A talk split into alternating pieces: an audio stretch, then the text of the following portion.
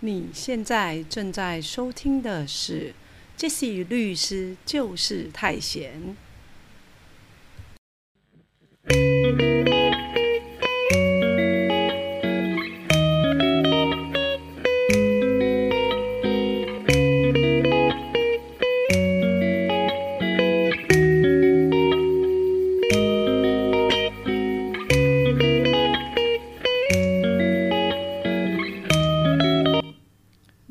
在正在收听的是《Jesse 律师就是太闲》。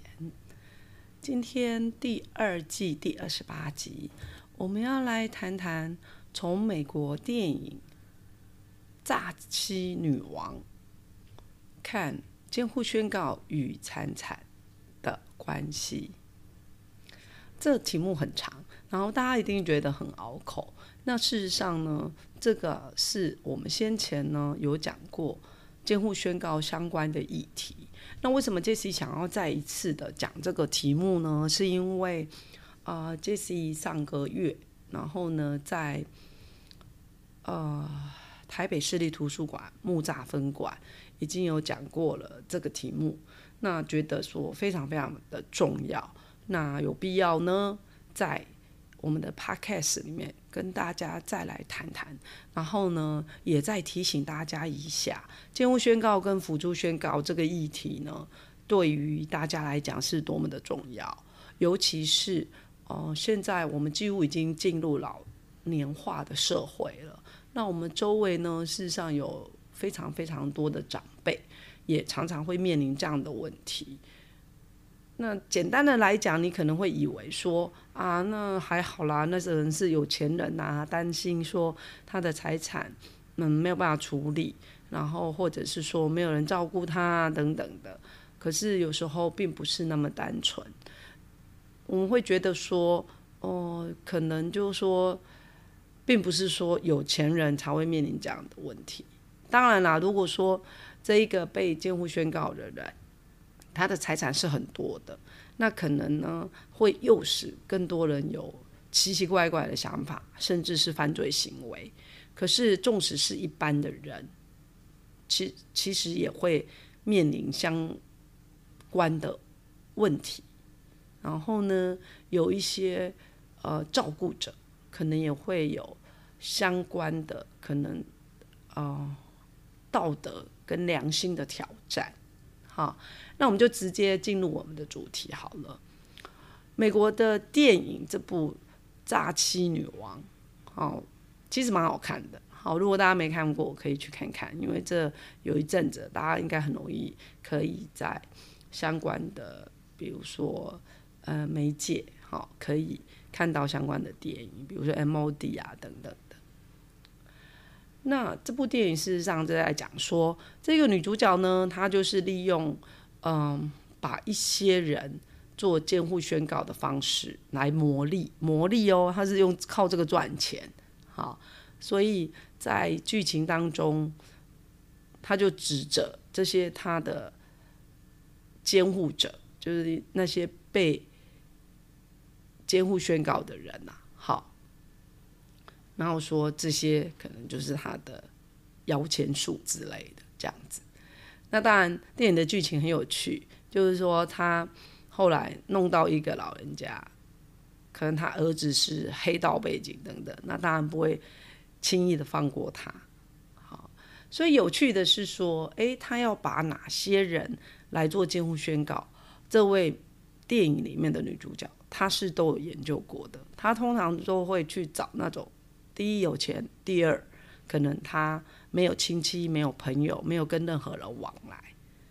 那如果他做了这样子的假的监护宣告，好，可能就没有人来追究，然后他就把直接把这些被监护宣告的人关到疗养院所里去，好，让他们都没有办法离开。好，那这样子的故事情节呢，有没有可能在台湾出现？好，大家可能会觉得说啊，那是电影啊，那可能也不是真的。好。可是呢，我们前一阵子呢，在报纸上，哈，在媒体上就有报道相关的案例，好，就是说怎么样的案例呢？是说有一个七十几岁，可能他已经被做辅助宣告哦，他是被地方政府做辅助宣告了，好，然后我们姑且啊称呼他永博好了，好，那永博呢，他事实上已经七十几岁了，然后呢，他已经被呃地方政府做辅助宣告，好，那为什么永博会在疗养院所呢？因为永博呢，他事实上也有两个孩子，并不是没孩子啊，他妻子已经过世了。那这两个孩子可能都是是智能障碍者，所以他可能没办法照顾永博。于是永博就被做辅助宣告，然后呢安置在疗养院所里面。好啦，有趣的来啦，就是说为什么会发生争议？就是说，哎，事实上永博名下有四千多万的。财产，啊，那四千多万对于一般人来讲，事实上是一笔可观的数字啦，那后来呢，嗯，主管机关地方的主管机关竟然发现说，哎，这个可能意识能力都不太好的永博，竟然结婚了，而且结婚的对象呢，竟然就是疗养院所的主任，好，那。看到这样的情形，主管机关哎，其实就有警觉性了。那大家一定会觉得说，哎，奇怪，他怎么会知道？永博他都在那个疗养院所，呃，主管机关怎么会知道？当然啦，主管机关要辅助宣告这个这位永博，那当然就是列为就是可能照顾的对象嘛。当然要实时的去关心了解。那事情怎么爆发呢？呢，是因为调阅了永博的。户籍资料，好，大家知道户籍成本里面有非常非常多的玄机哦，好，就发现说，哎，单身的永博怎么会结婚了？而且呢，他结婚这个主管机关是辅助人，竟然不知道，那当然就要追究了，好，而且这个五十几岁的疗养院所的主任。怎么会莫名其妙跟七十几岁的永博结婚呢？这也是让人家充满疑虑的嘛，而且是疑问的。但，疗养院所的主任说：“哦，他们是日久生情，然后永博是自愿跟他结婚的。”那大家也知道，如果在台湾你要结婚，其实还蛮简单的。假设说你们两个看上眼了，然后要同意结婚，然后你去户政机关做结婚的登记，好，那户政机关的人员可不可以拒绝啊？好，除非你本来就有老婆，你可能重婚。好，假设资料上看起来你确实是单身，那户政机关的人员，好的公务员，事实上没有理由拒绝帮你做登记，只是说你这个登记，这个婚姻到底有没有有效成立这件事情，当然是有疑虑的。好，那这个案子呢，是实际发生在台湾的案子，而且呢。也经过地方法院判决，好，这个永博跟疗养院所的主任，这个婚姻是无效的。好，那婚姻无效，当然主任，好，疗养院所主任有抗告了，哦，有上诉，好，因为他们是离婚案件，好，所以他有上诉。他对于这个判那个他跟永博没有夫妻关系这件事情，好，是。他是不服的，好，所以他要上诉，好，所以他似乎还没有确定的判决，好，那为什么这件案子非常非常有意思，值得拿出来跟大家讨论？是我们周边的人也有可能会有发生这样的事情，好，那我们的亲朋好友或者我们的长辈，他有可能就年纪大了，然后他的功能并不是那么好，他的知识程度并不是那么好。可是呢，他也不是说像有一些像植物人一样完全失去意识，他还是有判断能力。可是他的知识程度、判断能力显然就已经很低落了。那这种情况下，到底到底他在法律上有完全的行为能力，对他是好的吗？好，因为一些实物的个案，比如说我们今天讲的永博，实际上在认定说，哎，那他到底。这个结婚哈有没有有效啊？好，可能关键在于说永博他的意识能力，就是有没有足够去判断说结婚这件事情。好，那站在法律人的立场，其实看到的是什么？是这个身份关系，这个婚姻的身份关系可能会牵动的是很大很大很多的影响。影响什么？影响可能一些财产的处置。好，比如说，假设永博跟这位疗养院的主任，他们的婚姻是有效成立的，那这个疗养院的主任就是太太，就是我们民法上所说的配偶。那配偶日常生活有代理权限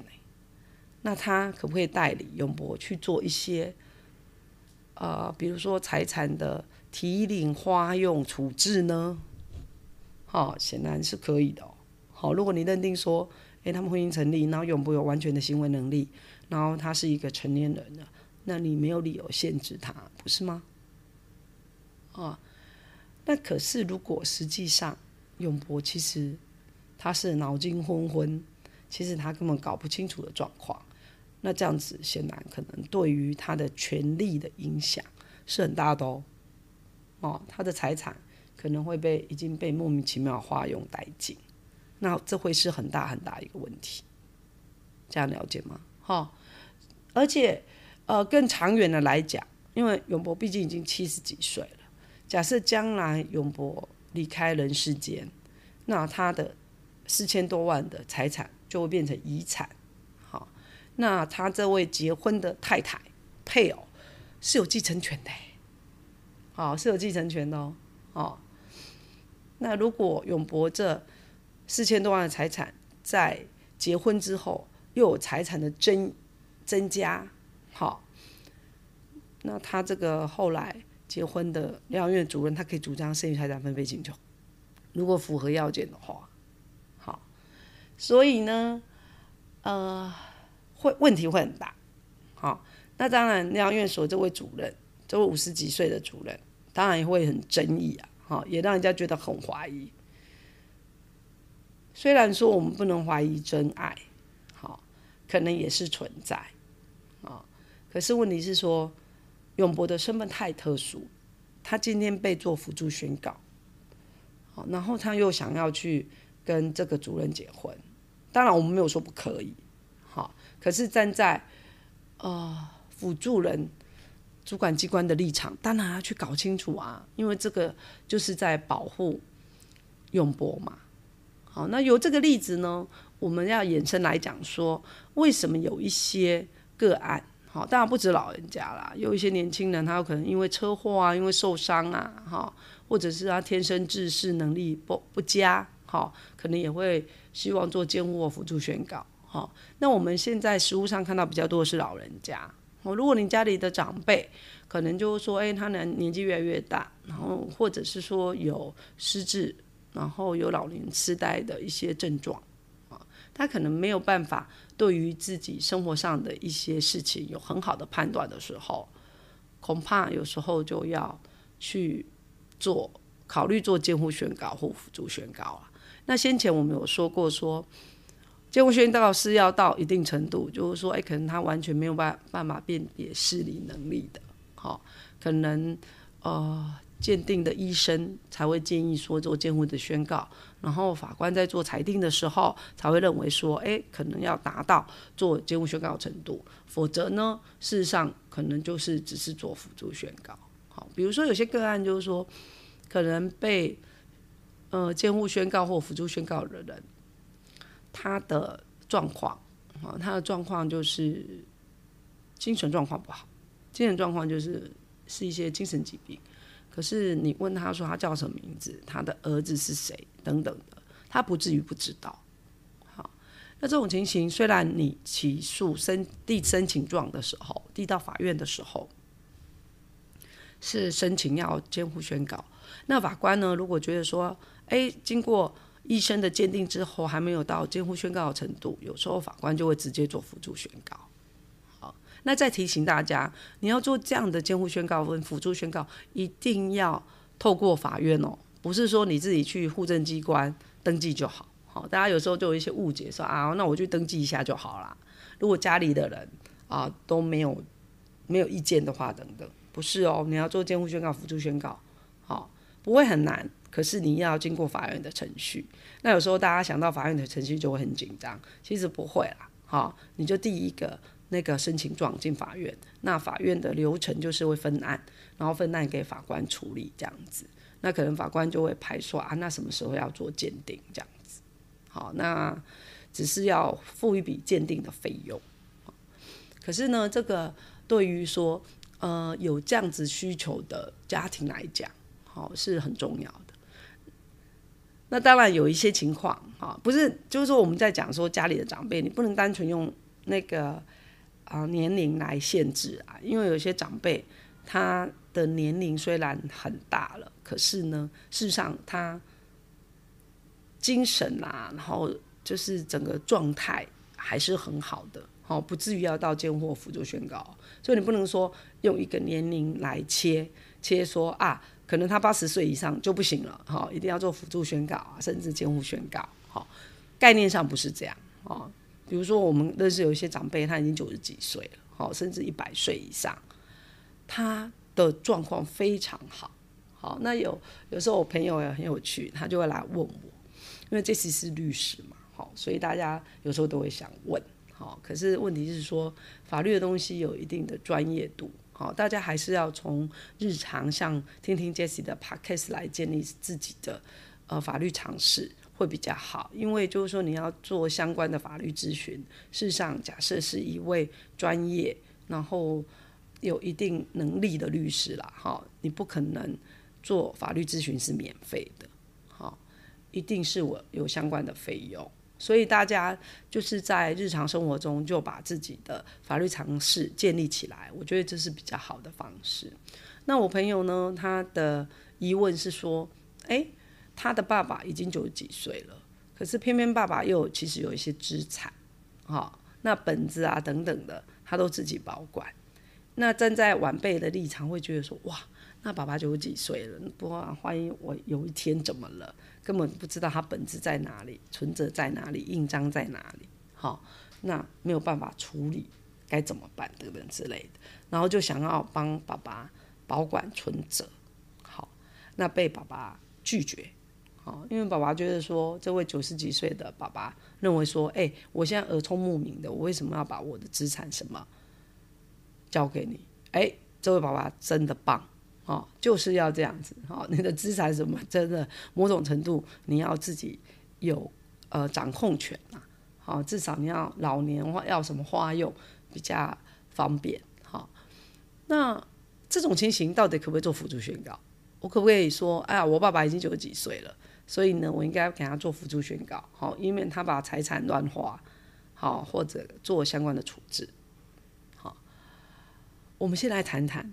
今天。你是一个成年人，你有完全行为能力之后，你财产处置是不是可以任意为之？当然可以啊，只要不违法。好，你想要送给谁、赠与给谁，好或者捐给谁，那都没有问题的。好，那如果说你今天你已经九十几岁了，就被人家莫名其妙的做辅助宣告，你可以接受吗？当然不行啊。哦，因为你今天你又不是已经有失智症啊，或者是说呃已经不认得人呐，然后或者是啊一识别能力什么的有明显的低落了，那你莫名其妙就被做辅助宣告，甚至监护宣告，那你当然不同意啊，这就很像那个我们今天讲美国电影那个诈欺女王的情形啊。事实上，他在监护的一些个案，明明就好好的，整个人又没什么事。哦，当然，那个电影里面的那个主角的情节的角色是已经是一个犯罪行为了。好，好，那我们想要知道，就是说，嗯，在台湾，哈，你为什么要申请监护宣告主管？一定要透过法院？当然，就是说，透过法院的把关，哈，透过法院专业法官的判断，哈，经过专业医师的鉴定，哦，至少有两个专业人士。可以来做相当程度的把关嘛？好，我们希望避免像美国诈欺女王这种事情发生。好，那大家一定会觉得说，如果你看的那个诈欺女王电影，就是说哪有那个也是在美国电影情节里面也是法官做裁定的。好，那这个如果我们要讲细节，可能就要用更多集来描述了。所以现在我们把它啊重点摆在说，哎，诈欺女王这件事情。好，然后在台湾，好做监护宣告跟财产之间的关系。好主要是要增加大家的那个印象啊，因为做这样子的个案，大家比较会印象深刻。这样子，那确实我们在实物上确实也看到越来越多的个案，尤其说今天啊，我们举例的说，疗院所的五十几岁的主任为什么会跟一位已经被辅助宣告的七十几岁的勇哥结婚这件事情，会让人家打问号，是其来有致的啦，好是有。相关的、相当的怀疑，好，那这件当然还没确定，好，可是，呃，我觉得哈，我们可以看下去，好，那光是一审的判决，事实上就值得大家讨论了。那我们就静待司法好后续的判断。您现在收听的是杰西律师，就是太闲。希望用一点点时间，让大家增加一些些的法律常识。今天第二季第二十八集，我们要来讲的是说，从美国电影《诈欺女王》来谈监护宣告与财产的关系。好，那监护宣告这个议题，当然杰西先前有讲过了。好，那今天呢，是主要是用个案，还有用啊。电影里面的情节来帮大家复习，主要也是因为这是上个礼拜、上个月了，好，才到台北市立图书馆木栅分馆讲的这个题目。那想想觉得这个题目其实非常非常重要，还是把它录成 podcast 跟大家分享，让大家啊有这方面的法律常识，对大家比较好。好，那我们今天杰西律师就是太玄第二季第二十八集有关。啊，诈欺女王与监护宣告跟财产之间的关系，就说到这喽，拜拜。